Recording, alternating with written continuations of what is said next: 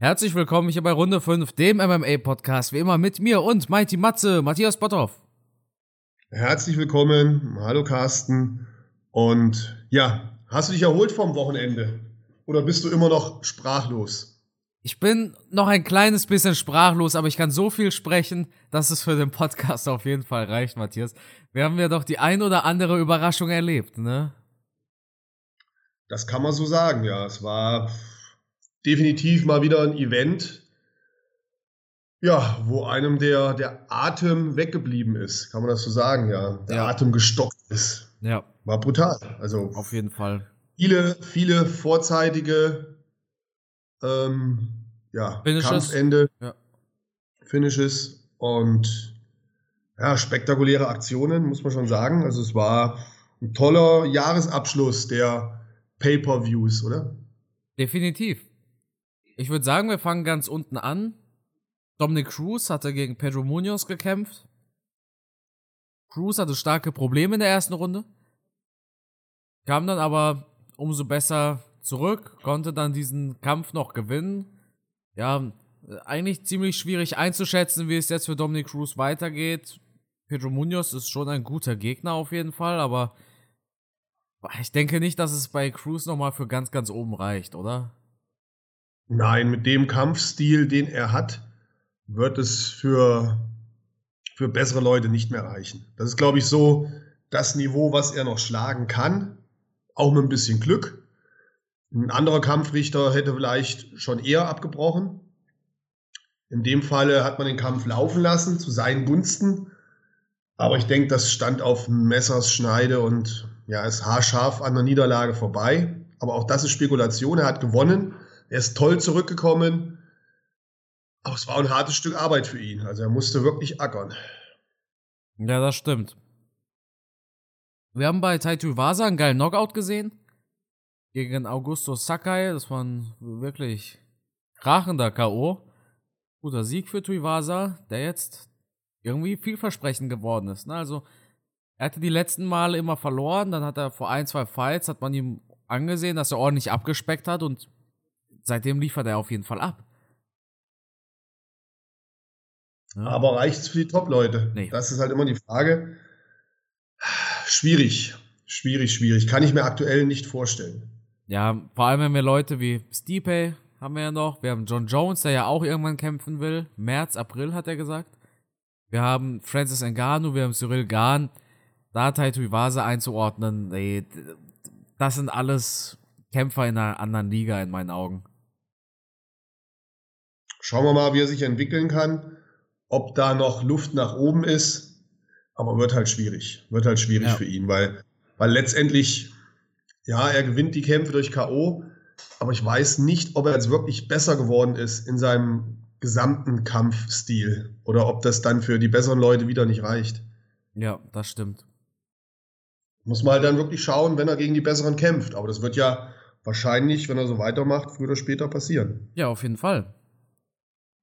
Maincard, Sugar Sean O'Malley gegen Raulian Paiva. Sean O'Malley hier ganz klar der dominantere gewesen. Wieder eine Meisterleistung von Sean O'Malley, auch wenn mich das jetzt nicht wirklich überrascht hat. Wir hatten ja darüber gesprochen, Paiva eigentlich ein Flyweight und naja, man hat doch schon gemerkt, dass der Kampf so abgelaufen ist, wie ich ihn erwartet habe. Also ich denke, du hast auch sowas in der Art erwartet, oder? Ah, alles andere wäre wirklich eine Riesenüberraschung gewesen. Sean O'Malley hat so abgeliefert, wie man es erwartet hat. Aber du weißt ja, wie es ist mit den Kämpfen, wo man etwas erwartet. Wir haben auch schon Überraschungen erlebt. Und ich denke mal, ein Kämpfer, der in der UFC kämpft, ist nie zu unterschätzen. Der muss immer erstmal besiegt werden. Und deswegen auch äh, Respekt hier an Sean O'Malley, wie er da abgeliefert hat, war beeindruckend. Und sein Gegner hat ja jetzt auch wirklich keinen schlechten Kampfrekord. Ja, auf jeden Fall. Bloß hat sein Gegner sich diese Bilanz im Flyweight aufgebaut. Ne? Nicht im Bantamgewicht. Ja. ja, ja, ja. Das ist auch ein wichtiger Faktor. Sean O'Malley ist jetzt die Nummer 13 im UFC Bantamgewicht. ne? Er hat es jetzt in die Top 15 geschafft. Ja, es ist nur eine Frage der Zeit, bis er weiter nach vorne kommt und es wird spannend nach wie vor um ihn. Bisher macht er einen guten Job, aber natürlich wollen ihn alle jetzt gegen Top-10-Kämpfer sehen. Ja, das muss ja auch so langsam aber sicher kommen. Dana White hat da Sean O'Malley so ein bisschen verteidigt. Er hat gesagt, hey, wir werfen ihn nicht dem, den Wölfen zum Fraß vor. Er ist kein Hamza Shimaev, der sie alle besiegen kann. Man soll es ein bisschen langsam angehen. Das hat Dana White gesagt. Ja, vollkommen okay. Ja. Da gibt es auch nicht viel mehr zu, zu sagen. Ich meine, ist ja legitim. Ja, definitiv. Ne, und dass er früher oder später gegen wirklich solide Kämpfer kämpfen wird, das wissen wir ja. Die UFC wird ja. ihm jetzt keinen Titelfight geben nach einem Sieg gegen Paiva. Da muss er langsam aber sicher nach oben. Und da dürfen wir einfach mal gespannt sein. Dann hatten wir ebenfalls Cody Garbrandt gegen Kay Cara France. Ich weiß noch, in der letzten Episode, Matthias, haben wir darüber gesprochen, dass ich gedacht habe, okay, bei mir ist die Hoffnung, was Cody Garbrandt angeht, gestorben. Ich habe zu oft bei Tyron Woodley gesagt, jetzt ist er der Alte, jetzt kommt Woodley zurück. Den Fehler mache ich bei Garbrandt nicht nochmal und leider habe ich recht behalten, ne? Ja, ich habe das ja auch gesagt, dass er verlieren wird. Ja. Ich denke, ich denke, er ist psychisch einfach durch. Er ist ein super Kämpfer, das ist außer Frage, muss man gar nicht drüber diskutieren. Ein sehr guter Boxer, aber er, er schafft es mental nicht mehr. Da ist was im Kopf passiert und da gibt es auch keine Tablette für, da gibt es auch keine Spritze für, da gibt es auch keinen An- und Ausschalter. Und solange diese, ich gehe einfach davon aus, mentalen, psychischen Probleme nicht in den Griff bekommt, ist der Drops halt gelutscht. Durch die schweren Knockouts wird er nie wieder der Kämpfer sein, der er mal war. Das Selbstvertrauen ist weg. Die, die Psyche ist zu stark belastet. Bei jedem Kampf arbeitet das Unterbewusstsein. Dadurch entstehen immer wieder Fehler, Lücken im Game. Und ähm, man kann immer nur wieder sagen, Kämpfe werden im Kopf gewonnen und nicht mit dem Körper. Sein Körper ist topfit, er hat äh, die Gewichtsreduktion geschafft, er ist austrainiert, er ist in Shape. Aber mental ist er halt nicht mehr der Alte. Diese schweren KOs, und das waren ja wirklich brachiale Dinger, die verändern einen Kämpfer, die verändern einen Menschen und das kannst du nicht mehr gerade rücken. Deswegen denke ich mal, egal wo er kämpfen wird, ob UFC oder irgendwo anders, das ist durch. Das ist halt leider so. So leid es mir tut. Ein bisschen gehört da sein Kind aber auch dazu. Ja. Also er kann nicht mehr. Ja. Ja. Er kann halt nicht mehr so viel einstecken. Ne? Ja, ohne Frage. Der, der, der Kopf hat halt einfach Schaden davongetragen, auf jeden Fall. Ja. Schlimm, aber offensichtlich ist es so. Wie gesagt, ich halte ihn für einen super Kämpfer nach wie vor. Aber wenn der Kopf nicht mehr funktioniert, was willst du machen? Was willst du machen?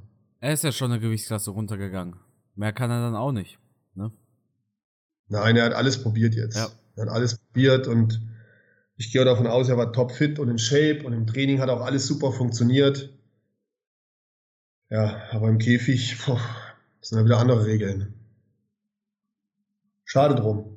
Ja, aber ich sehe da keine, keine, keine Zukunft für ihn. Ja, ich auch nicht.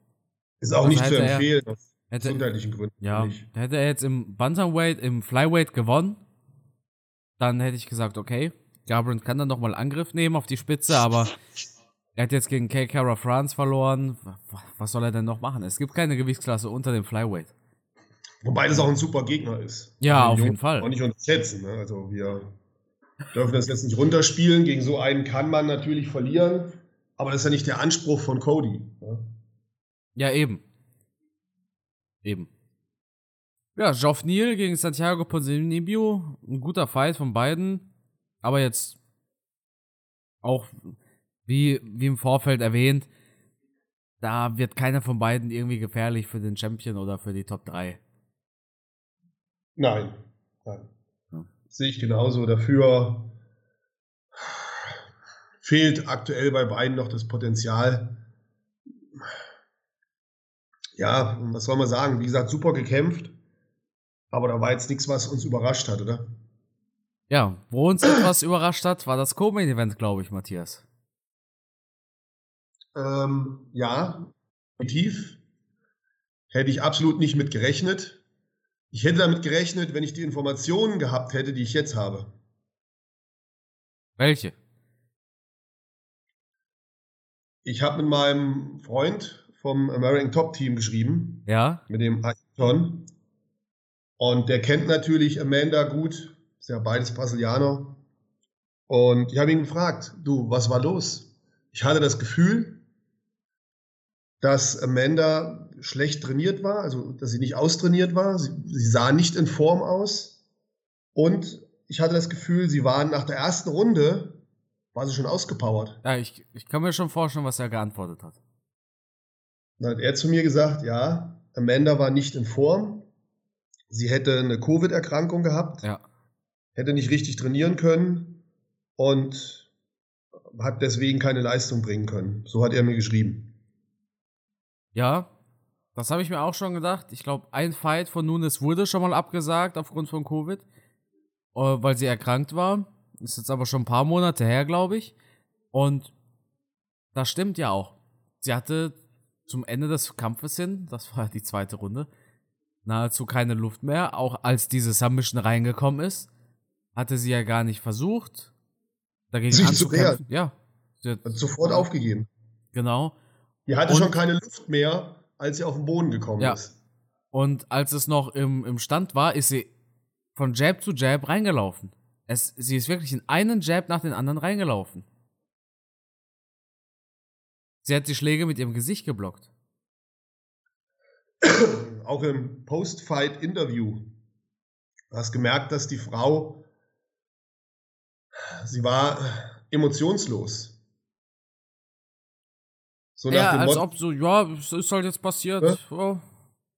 So Ne? völlig, ganz im Gegenteil zu Dustin, zu dem wir ja gleich noch kommen, der voller Emotionen war, mit den Tränen kämpfen musste. Später bei der Pressekonferenz Ja, haben wir hier eine Amanda gehabt, die komplett gelassen war, die, die komplett entspannt war, so gesagt hat, ja, war halt so. Tschüss. Ja, genau. So, ja, ist halt passiert, was soll's, ne? Alles klar, schönen Tag noch, Leute. Genau so. Als ob es ihr egal wäre, dass sie gerade ihren Ja. Gürtel verloren hat, als ob sie besiegt Ja. worden ist. Ich denke, ja, sie hat diesen Rückkampf jetzt akzeptiert. Ich denke nach wie vor, dass Nunes theoretisch alle Fähigkeiten besitzt, Juliana Pena zu besiegen. Wir dürfen aber nicht die Leistung von Pena auch schlecht reden, denn Nunes musst du erstmal besiegen. An Nunes musst du auch erstmal vorbeikommen. Und das ist schon einer der größten Upsets aller Zeiten. Denn, ja, keiner hat damit gerechnet. Also wirklich. Also ich. Ne, ich, äh, ich hab, ich hab gar nicht erst richtig hingeguckt, bis es spannend geworden ist. Weil, klar, die erste Runde war ja auch super gut für Nunes. Und dann dachte man sich, okay, alles klar, das, das wird ja wieder so ein Snooze-Fest hier. Nunes liegt jetzt fünf Runden auf ihrer Gegnerin. Und dann fängt sie sich einen Jab nach dem anderen. Wirklich knallhart und da muss sie auf einmal abklopfen. Was halt wirklich kurios war. Sie hat ja wirklich abgeklopft, ohne überhaupt zu versuchen rauszukommen, sondern Hauptsache ist vorbei. Die war nach der ersten Runde komplett platt. Ja. komplett erschöpft. Da war der Akku leer, keine Luft mehr bekommen. Ähm, ich fand sie auch nicht so explosiv wie sonst. Ich fand sie, wie gesagt, ich hatte es anfangs schon erwähnt, ich fand, sie sah relativ schlecht trainiert aus, bisschen speckig noch. Ähm, da hat einfach was gefehlt, auch von der Schnelligkeit her und so. Die war nicht, die war nicht gut trainiert. Ich habe eben nochmal auf Topology nachgeschaut. Nunes hätte schon am 7. August gegen Pena kämpfen sollen. Damals war Nunes positiv getestet worden für Covid. Und es war im August. Das sind jetzt schon vier Monate. Das heißt, sie hat vier Monate nach dieser Erkrankung immer noch so schwerwiegende Folgen. Es gibt ja dieses äh, Long Covid oder so, sagt man, diese Langzeitfolgen. Leon Edwards ist davon verschont geblieben. Hamza Chimaev auch. Aber bei Nunes hat jetzt. Ja, Moment, Moment, Moment. Ja, ja. Chimaev war lange weg. Ja, ja. Aber. Ja, gut. Wenn ja, du sagst- er war, er war Nunes ist im August erkrankt. Jetzt nehmen wir an, sie hat da Covid, sie kann schon mal zwei, drei Wochen nicht trainieren. Dann hat sie vielleicht noch Spätfolgen. Das heißt, August, September fällt vom Training her flach. Dann fängt sie im Oktober vielleicht wieder locker an zu trainieren, merkt, es funktioniert nicht so richtig, kommt nicht richtig ins Training rein. Ja, ruckzuck ist Dezember. Also Da hat vielleicht einfach die Zeit gefehlt, um genügend zu trainieren. Vielleicht hat sie ja jetzt keine Probleme mehr mit Covid, aber Probleme gehabt, den Trainingsrückstand aufzuholen. Ja. Vielleicht hat sie wirklich zwei, drei Monate nicht trainiert, wirklich überhaupt nicht trainiert, hat ja auch Nachwuchs, eine Frau, sich darum gekümmert, das Leben genossen. Und dann auf einmal merkt man, oh, wir haben jetzt nur noch fünf Wochen Zeit für ein Trainingscamp. Dann tut sie schwer, ins Trainingscamp reinzukommen, weil sie so lange Pause gemacht hat. Das sind vielleicht alles Sachen, die dazu führen. Dann hast du ja diesen, diesen Champion-Bonus, dass alle dir sagen, ja, du bist ja eh die Beste und die haust du locker um. Das heißt, du fängst das Training ein bisschen gemächlicher an und ja, und dann läuft dir am Ende die Zeit weg und du merkst, oh, ich bin noch gar nicht in Form. Die Power reicht vielleicht für eine Runde. Ja. Nee, da hast du recht. Faktoren, die damit reingespielt haben. Ja, hast du recht, hast du recht. Also Shimaev, der hatte da, ich glaube, zehn Monate, bis er dann wieder gekämpft hat. Ne? Ja. Fakt ist jedenfalls, ähm, der, der Kumpel von mir, der trainiert, der schrieb mir sofort, ja, sie war nicht in Form. Sie war nicht gut trainiert. Ja. Habe ich zurückgeschrieben, wie kommt das oder wie kann das sein? Und er sagt, ja, ähm, sie hatte Covid. Überraschend ehrlich aber auch von ihm. Ne? Ja. Ja. Naja, gut, das, ich meine, vielleicht, ich meine, Nunes wusste ja um ihre Form Bescheid. Und vielleicht war sie schon darauf eingestellt zu verlieren, so dumm es klingt.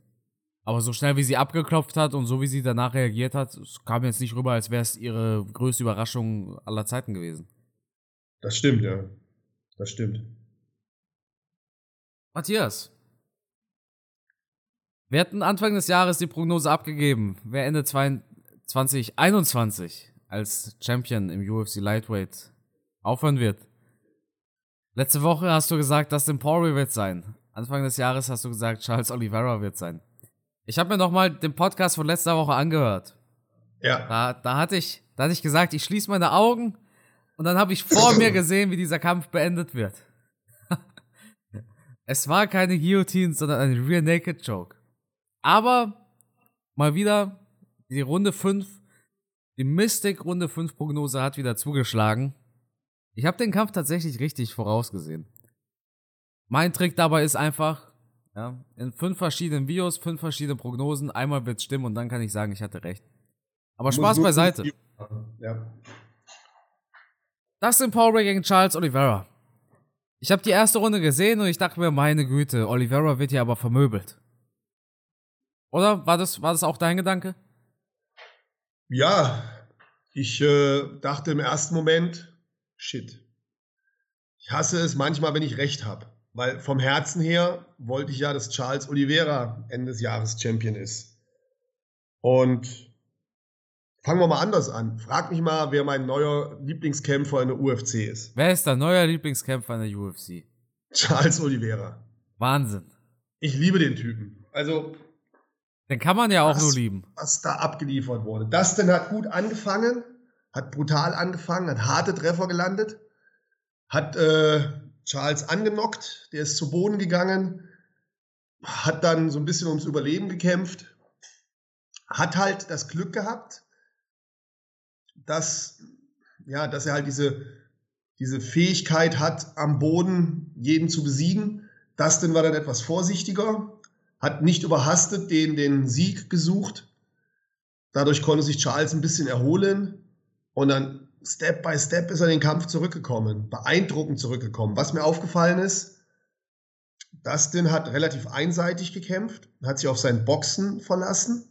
Charles Oliveira hat die Techniken mehr gemixt, hat mit Fauststößen gearbeitet, Ellenbogenstöße, Kniestöße, auch hier und da mal einen Kick versucht und teilweise dann auch versucht, ähm, eine Submission, also sehr, sehr flexibel, ähm, sehr abwechslungsreich. Sehr komplett vielleicht war das, einfach, ja. Ja. vielleicht war das das Richtige, um das denn so ein bisschen aus dem Konzept rauszubringen.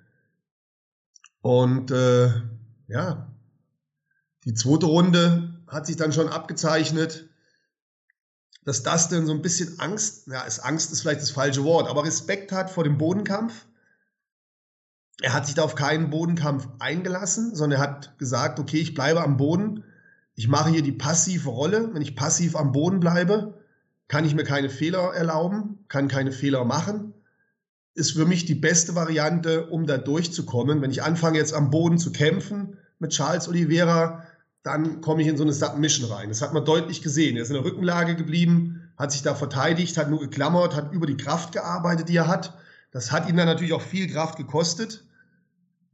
Und in der zweiten Runde hat Charles Oliveira diesen Kampf ja nahezu spektakulär beendet. Ja, zweimal gab es eine 10-8 für ihn. Und genau das, was du ansprichst, hatte Paul ja auch dann auf der Postfight-Pressekonferenz gesagt. Er verliert lieber die Runde als den ganzen Kampf. Ja. Ne? Und ist deshalb auf Nummer sicher gegangen. Dritte Runde war ja gar nicht so viel passiert. Relativ schnell holte sich Charles Oliveira den Rücken von Dustin Poirier oder sprang da auf seinen Rücken. Konnte sich diesen Rear Naked Choke sichern und Poirier hat dann auch abgeklopft. Beeindruckend eigentlich. Ich war wirklich beeindruckt davon, wie sich Charles Oliveira diese diesen Würgegriff überhaupt geholt hat. Unglaublich. Ich meine, wir sprechen jetzt von einem der, der besten Kämpfer, die, die wir im UFC-Raster haben. Und der hat den ja praktisch mit dieser Technik, mit diesem Aufsitzen, ja fast aussehen lassen wie ein Anfänger. Ja, und vor allem, dass es da noch durchgeht, ne? Ja. Dass er dadurch ja noch gewinnt. Unglaublich. Unglaublich. Also, das zeigt schon, auf welchem Niveau dieses BJJ ist. Wenn nicht, wenn wir da von Niveau reden, wenn wir nicht einfach nur sagen, das Beste, was wir aktuell in der UFC haben. Oliveira hat auf jeden Fall die meisten Submission Wins in der Geschichte der UFC. Ja. Und das auch mit ein paar äh, Stücken Abstand. Also, ich denke, aktuell gibt es keinen, der Oliveras Rekord überhaupt brechen wird. Ich glaube, Platz 2 ist Damien Maya und der hat vier Stück weniger als Charles Oliveira. Unglaublich. Ne? Ich war auch total. Weißt du, wovon ich auch sehr überrascht war? In der zweiten Runde holte sich Charles Oliveira den Takedown, indem er ja Poirier an den Käfig gedrückt hat. Und von dort ging sie dann vom Clinch, vom Käfig auf den Boden. Ich habe damit nicht gerechnet. Ich hätte Charles Oliveira nicht als jemanden eingeschätzt, der physisch so kräftig ist, dass er Poirier so kontrollieren kann am Käfig. Ja. Ja. Ich hätte auch gedacht, dass Poirier mehr Kraft hat. Ja, ne? Aber vielleicht ist es doch diese perfekte Technik. Das kann auch sein. Dieses Körpergefühl, dieses Ausbalancieren, dieses genau Wissen, wie muss ich mich drehen, wie muss ich mich bewegen, um den Gegner zu Fall zu bringen. Dass, ja. dass ein Charles Oliveira gar nicht so viel Kraft braucht, sondern einfach dieses spezielle Körpergefühl hat. Ja. Wie so ein Formel-1-Fahrer, der, der die Kurve im Gesäß spürt und genau weiß, ähm, wie weit er noch gehen kann. Und da habe ich auch das Gefühl, der hat, ja, der hat, der, der spürt das. Der spürt, wie deine Muskeln arbeiten, in welche Richtung das geht. Und dann, bam, setze die Submission an oder bringt dich zu Fall. Also er scheint da wirklich ja, unheimlich sensibel auf jeden Fehler, auf jeden Signal von deinem Körper reagieren zu können. Das ist schon beeindruckend, was er da kann. Ja. Wahnsinn. Hast du dich gefreut, Matthias? Ja, mega. Mega. Wie gesagt, er ist jetzt mein Lieblingskämpfer in der UFC. Ich bin jetzt ein absoluter Fanboy geworden. Ich sehe, ich sehe einfach diese Geschichte von diesem Kämpfer und das beeindruckt mich total. Ja zu sehen, was der für eine Karriere durchlaufen hat, wie hart er dafür gearbeitet hat, dieses immer wieder zurückkommen, nicht aufgeben, ähm, trotz der Niederlagen, die er hatte, auch dieses lange Warten, bis er dann wieder an den Titelkampf gekommen ist, dieses Abwarten, dieses Durchlaufen der Khabib-Ära, wo er nicht so richtig nach vorne gekommen ist, wo sich alles um, um Connor und Khabib gedreht hat. Er ist in der Warteschleife geblieben, er hat sein Ding gemacht, er ist ins Training gegangen, er ist kontinuierlich dabei geblieben, sich weiterzuentwickeln. Er hat sich weiterentwickelt.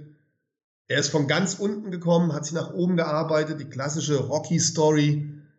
Also faszinierend. Faszinierend und äh, ja, macht keinen Shit-Talk da, macht, macht sein Ding, ist, ist ein fairer Sportler. Man kann den einfach nur toll finden. Und er, er kann ja auch fast alles. Er, er kann boxen, er kann am Boden kämpfen. Er hat einen Michael Chandler angenockt. Und also, ausgenockt quasi, ne? Also. Ja. Einfach, einfach super. Ich bin ein totaler Fan. Und wenn mich jetzt einer fragen würde, ey, welchen Fighter findest du aktuell am besten in der UFC? Charles Oliveira wäre mein Mann. Vor allem vor jetzt mit Sanja, vor Cyril Gahn, vor ja, vor Usman. allen halt. Usman. Vor, vor allem jetzt mit der erfolgreichen Titelverteidigung. Also einfach weil viele damit gerechnet haben, dass Paul Ray gewinnt. Weil viele gesagt haben, Paul Ray ist weiter vorne. Charles Oliveira war wieder der Underdog. Mal wieder. Und wieder hat er allen bewiesen, was er drauf hat. Die erste Runde wurde er einfach wieder vermöbelt, Knockdown kassiert, war schwer angeschlagen und er hat sich zurückgekämpft. Und wie er sich zurückgekämpft hat. Ne? Absolut beeindruckende Performance und da stellt sich bei mir jetzt aber so ein Fragezeichen auf bei Dustin Poirier. Er wirkte doch ziemlich eindimensional tatsächlich. Und jetzt haben wir Kämpfer wie Islam Makhachev und Benel Dariush. Wie macht sich Poirier gegen die neue Generation im Lightweight mit seiner eindimensionalen Art zu kämpfen? Ja, das funktioniert gegen Leute wie Max Holloway, die dann auch im Stand bleiben. Das funktioniert gegen den Dan Hooker, der auch im Stand bleibt. Das funktioniert gegen einen Connor, super, der auch im Stand bleibt. Aber gegen einen Makachev, oder Benil Dariush sehe ich aktuell ja, das denn nicht als Sieger. Ja, ich leider auch. Und das ist so das Problem. Deshalb denke ich tatsächlich, sehen wir Paul nicht mehr als Champion, weil diese nächste Generation auf dem Boden zu stark ist und Paul einfach gezeigt hat, dass er ein relativ eindimensionaler Fighter ist, ne? Der ist mit Sicherheit gut am Boden, keine Frage. Und der kann auch ringeln. Aber wir haben jetzt schon zweimal gesehen, wie die Nuss zu knacken ist. Und ein Dustin ist mit Sicherheit ein guter Bodenkämpfer. Aber ein Makachev ist eine Maschine am Boden und im Ringen. Ja. Da, da sehe ich einfach nicht, wie ein Dustin den besiegen soll. Weil Makachev halt auch boxen kann. Ja. Und er wird genauso wie, wie ein Charles Oliveira die erste Runde diesen Sturm überleben, wird dann den Bodenkampf suchen, wird das denn ins Ringen verwickeln und dann wird es wieder verdammt schwer. Ja. Vor allem hat er jetzt auch das Problem im Kopf, dass er zweimal mit Submission besiegt wurde. Ja, und gerade das heißt, bei seinen wird, allerwichtigsten Kämpfen. Genau, der wird jetzt auch nervös, wenn es auf den Boden geht.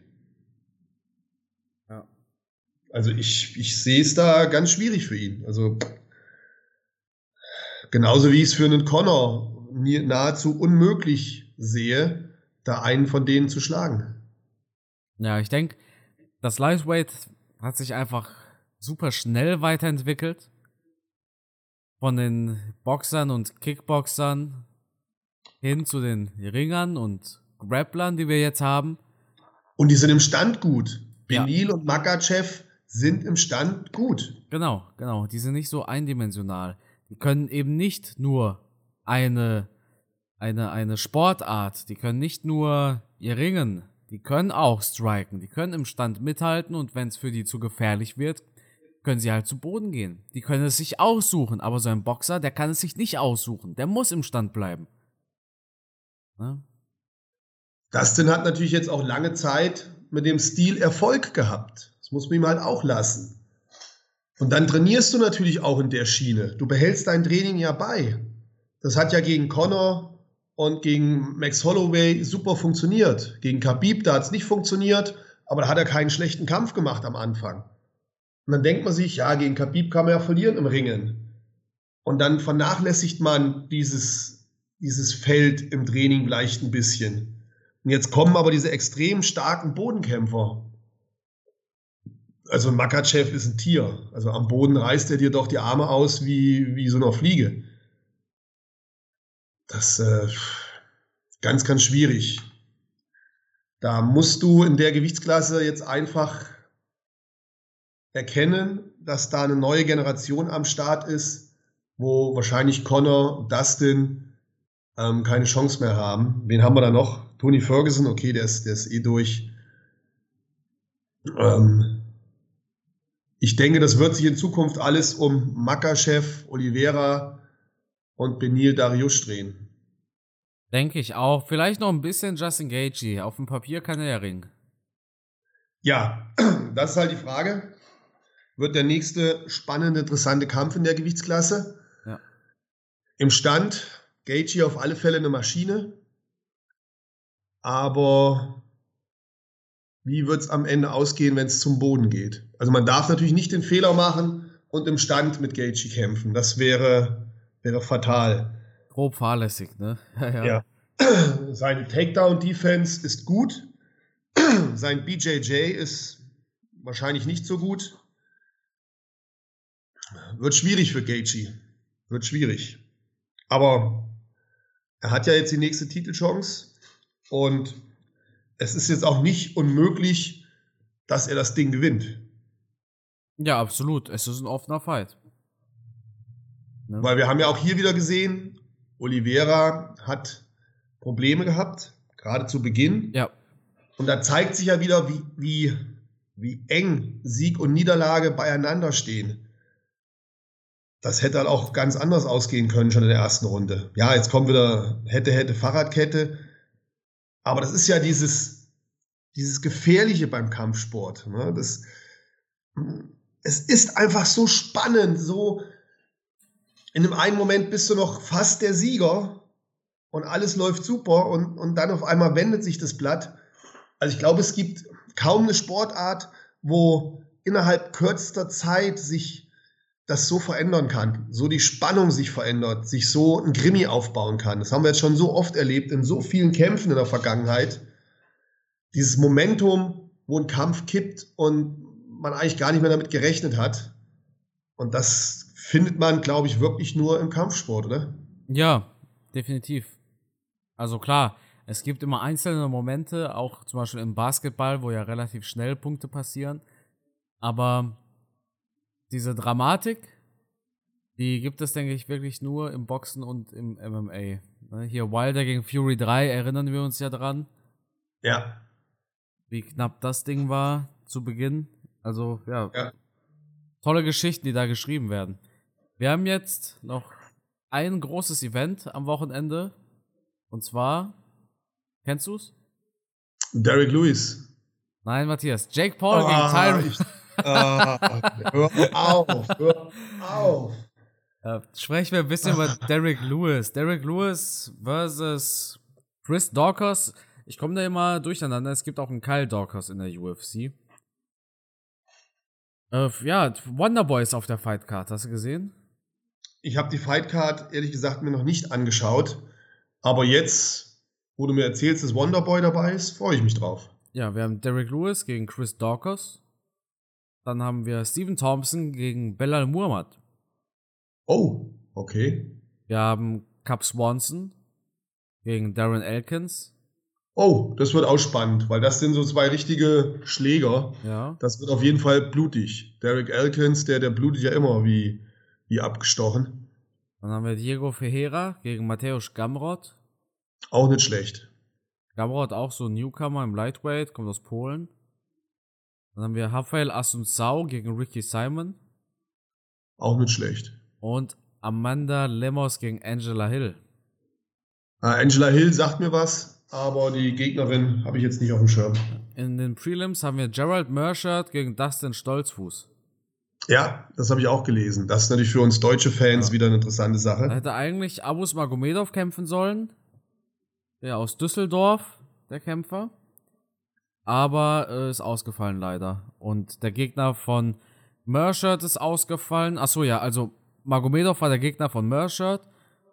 Äh, Magomedov ist ausgefallen, der Gegner von Dustin Stolzfuß ist ausgefallen, deshalb hat man dann Dustin Stolzfuß gegen Gerald Mershert gebucht. Ja. Ein schwerer Kampf für Stolzfuß. Ein sehr schwerer Kampf, vor allem, ne, er hat jetzt zwei Niederlagen in Folge in der UFC. Ja. Äh, ja, ich will nicht sagen, dass es hier um alles geht, aber es ist auf jeden Fall ein wichtiger Kampf, denke ich. Es geht zumindest darum, in der UFC zu bleiben. Wenn er den dritten Kampf jetzt verliert, ist er vermutlich raus. Ja. Ja, Matthias, dann haben wir noch einen Boxkampf am Wochenende. Oh. Ja, ein bisschen, ein bisschen. Oh. Was denkst du? Es gibt keine Doping-Tests. Das heißt, äh, die beiden werden auf jeden Fall äh, ja, gut in Form sein, sagen wir es so. Viel Pferdefleisch essen im Vorfeld. Nach Diätempfehlung von Alistair Overeem. Ja, Jack Paul gegen Tyron Woodley. Ein Boxfight, der jetzt eigentlich unspektakulär ist, aber irgendwie reizt es mich doch zu sehen, ob Woodley das hält, was er versprochen hat, ne? Ja, aber er labert halt zu viel in der Vergangenheit. Er labert zu viel. Und ich finde, ich finde, er macht sich so ein bisschen zum Affen. Also ich habe zumindest den Eindruck. Kann nicht sein, dass mich jetzt alle steinigen und sagen, Botthoff, was erzählst du da? Aber ich, ich finde, er tut sich da mit den Aussagen, die er trifft, mit den Dingen, die er tut, tut er sich keinen Gefallen, oder? Ja, es ist halt so ein Hilfeschrei eigentlich, ne? Weiß nicht, aber Woodley hätte es doch eigentlich gar nicht nötig. Klar macht er viel Kohle dadurch. Aber, ja, ich weiß nicht, es hat so einen faden Beigeschmack, dass Woodley das doch eigentlich gar nicht nötig hätte. Aber wenn er es gerne macht, dann soll er es machen. Übrigens, ähm, du kennst doch Karate Kid, ne? Den Film von ganz früher. Natürlich. Es gibt auch eine neue Serie, Cobra Kai. Richtig. Mit Auf den, Netflix. Genau, oh, jetzt haben wir Werbung für Netflix gemacht. Vielleicht kriegen wir da mächtig Kohle jetzt. Vielleicht gibt es ja 2,50 Euro. Ja. Das sind ja dieselben Schauspieler von damals. Ne. Richtig, finde ich super. Ja. Ich habe auch die neue Serie mir angeschaut. Einfach weil ich so ein alter Sack bin und der Erinnerungen wegen Ja. finde ich das total schön. Und ich finde auch die Serie ist äh, gut gemacht. Hast du sie durchgeschaut? Ja. Dann wirst du dich freuen, denn in der neuen Staffel, oder ich weiß nicht, ob es jetzt die nächste ist oder die übernächste Staffel oder, oder, oder, sind auf jeden Fall Tyrone Woodley und Stephen Thompson dabei. Echt? Stephen Thompson, der da im Karate, hier, ir ir- irgendwas hat er dann auf jeden Fall mit Karate zu tun. Ja, ja. Naheliegend bei einer Serie, die sich um Karate dreht. Ja, also Stephen Thompson hat auf jeden Fall eine Rolle bekommen. Und Woodley auch. Auch schön. Ich habe gerade gestern Abend, als ich so ein bisschen Einschlafprobleme hatte, auf Achtung, Amazon Prime Ja? einen Film geguckt, Born a Champion. Ja. Handelt von so einem BJJ-Kämpfer in den 90er Jahren, der, der die Kampfsportszene aufrüttelt mit seinem BJJ, weil das zu der Zeit noch relativ unbekannt war. Und da spielt Edson Barbosa spielt da mit. Ach was. Und Mickey Gall spielt auch mit. Haben alle so Ah. Nebenrollen. Der Film cool. an sich ist ganz nett gemacht, aber ich bin dann irgendwann doch eingeschlafen. Es, es, es gibt einen äh, Film über MMA auf Netflix, ne? Einen ganz neuen. Ja, du meinst den mit Halle Berry. Ja, genau, deshalb war ja auch dabei, hier bei Ja. Usman gegen Covington. Ne? Den habe ich mir bereits angeschaut. Okay. Ähm, tolle schauspielerische Leistung von Halle, finde ich. Die äh, dann in eine Rolle schlüpft, die, die alle Klischees erfüllt. Ähm, alleinerziehende Mutter, jedenfalls im Laufe des Filmes dann, ähm, lesbische Beziehung, ähm, von Armut geprägt, kämpft sich da hoch in der, in der Fight-Szene und so. Also ein guter Film für, für echte Kampfsportfreaks, wahrscheinlich ein bisschen zu viel Herzschmerz, Melodrama. Ähm, aber das haben die Rocky-Filme ja auch gehabt. Diese phasenweise sehr ähm, Liebesgeschichte bezogenen Elemente. Also, aber ich fand den Film gut. Ne? Also Halle Berry hat da echt gut gespielt und hat sich auch äh, in die Rolle gut eingefunden. Ähm, ja, kann man sich angucken. Äh, welche Rolle hat da Valentina Shevchenko übernommen? Ich habe die nur in der Vorschau gesehen. Richtig, wollte ich auch noch sagen, Valentina Shevchenko spielt mit. Sie spielt die Gegnerin. Die, Ah, ja. die böse Gegnerin sozusagen. Ja, dann wollen wir das Ende nicht spoilern. Nein, natürlich nicht. Netflix anschauen. Ja, Also ich habe gut, ich hab mich gut unterhalten gefühlt von dem Film. ja, bin ich überrascht. Ich habe eigentlich gedacht, dass, also ich, ich habe es mir nicht angeschaut, weil ich gedacht habe, es ist ein absoluter Flop, aber ja, nee, cool, dann schaue ich ihn mir doch mal an. Eine Frage noch. Äh, The Rock dreht ja einen Film über Mark Kerr, heißt er, glaube ich. Mark Kehr, Ja, Mark Kehr ist ein ehemaliger UFC-Fighter genau, genau.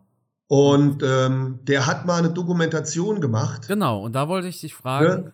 Smashing Machine. Ja, genau. Habe ich damals vor vielen, vielen Jahren geschaut. habe mir sogar die DVD gekauft oder Videokassette noch. Und war mega interessant, war sehr, sehr offen. Und er hat eigentlich alles das gezeigt. Also ich habe den Film sehr, sehr gut in Erinnerung. Ist jetzt bestimmt 10, 15 Jahre her, wo ich den geguckt habe. Also schätze ich, ich müsste nachschauen. The Smashing Machine. Und er gibt sehr gute Einblicke in die Probleme des MMA. Das war ja zu einer Zeit, als er gekämpft hat, als auch zum Beispiel noch Kopfstöße erlaubt waren. Das heißt, wir hatten noch ein, noch ein sehr entspanntes Regelwerk. Auch diese Soccer-Kicks waren, also diese Fußball-Kicks waren noch erlaubt, wenn der Gegner am Boden liegt, an den Kopf zu treten. Also eine sehr, sehr, sehr brutale und harte Zeit. Und er gibt da Einblicke in die ganzen Probleme. Er zeigt, wie er trainiert hat, ständig unter Schmerzmedikamenten, dass er Schmerzmittel gebraucht hat, dass er mental, psychisch komplett im Eimer war von dieser enormen Belastung, die, ja. die Psyche, wie ein Gladiator da reinzugehen und zu wissen, du wirst mit Schmerzen wieder rauskommen. Also er war psychisch total im Eimer. Er, er zeigt seinen äh, Steroidkonsum. Er hat also massiv muskelaufbauende Präparate genommen. Man hat zu der Zeit auch noch keine Doping-Tests gehabt. Es gab noch keine NADA und WADA und wie die ganzen Doping-Agenturen heißen. Äh, brutal. Also es zeigt hinter den Kulissen, wie, wie kaputt diese Kämpfer teilweise sind. Und dann siehst du trotzdem wieder, wie er in den Käfig reingeht oder in den Boxring und denkst dir, ey, der Typ sieht ja super aus. Muskeln, ne, fit aber das ist nur der Schein. Und hinter den Kulissen, puh. Also ja. ich fand den Film damals sehr beeindruckend. Ich müsste mal wieder schauen. Es ist lange her, als ich ihn geguckt habe. Aber ich musste da echt schlucken. Also der, der sitzt dann nachher da echt im Krankenhaus, im Bett und ist psychisch total im Eimer. Ähm, ich meine, Bass Rotten spielt auch mit. Ähm, aber wie gesagt, es ist kein richtiger Film, es ist eine Dokumentation, oh, ja. was es jetzt nicht weniger schlecht macht. Also man sollte sich definitiv mal anschauen. Ich fand es damals ganz gut. Ja, spannend. Ein Film, der tatsächlich auch gar nicht mal so schlecht ist, ist äh, McGregors Film. Äh, Notorious heißt der. Das ist ja. Auch, äh, echt gut gemacht eigentlich. Also Produ Wobei auch, dass kein richtiger Spielfilm ist und auch mehr eine Dokumentation. Doku, ja, ja, genau. Aber richtig gut gemacht. Ähm, auf alle Fälle, denke mal, das kennen auch alle McGregor-Fans und haben das Ding gesehen. Also für jeden Fan ist das ein Muss. Aber das ist halt der alte Connor, so wie wir ihn geliebt haben. Ähm, schade, dass er davon ein bisschen weg ist. Mal gucken, aber nächstes Jahr kommt ja der nächste Teil raus, ne? Echt? Ja, ja. Aha, kann aber nicht so positiv laufen, oder? Naja, Geld bringen wird es trotzdem und darum geht es ihm doch. Ne? Ja, Super. Wie man Geld macht, das, das kann er, das stimmt. Ja, das stimmt. Auch wenn die Kämpferkarriere zu Ende ist. Noch nicht. Ja, wird noch mal kämpfen, ja, aber. Es steht noch ein Fight mit Tony, ein Fight mit Nate. Das sind alles machbare Kämpfe für ihn. Der wird jetzt nicht ja, gegen das, Machachev kämpfen. Das ist ja wollen. realistisch. Das ist ja realistisch. Gut. Aber das Problem ist halt der, der, der Mythos, diese Aura des, des Notorious, dieses McGregor, das, das ist halt gebrochen. Ja, und ja, absolut. Mittlerweile will halt jeder gegen ihn kämpfen.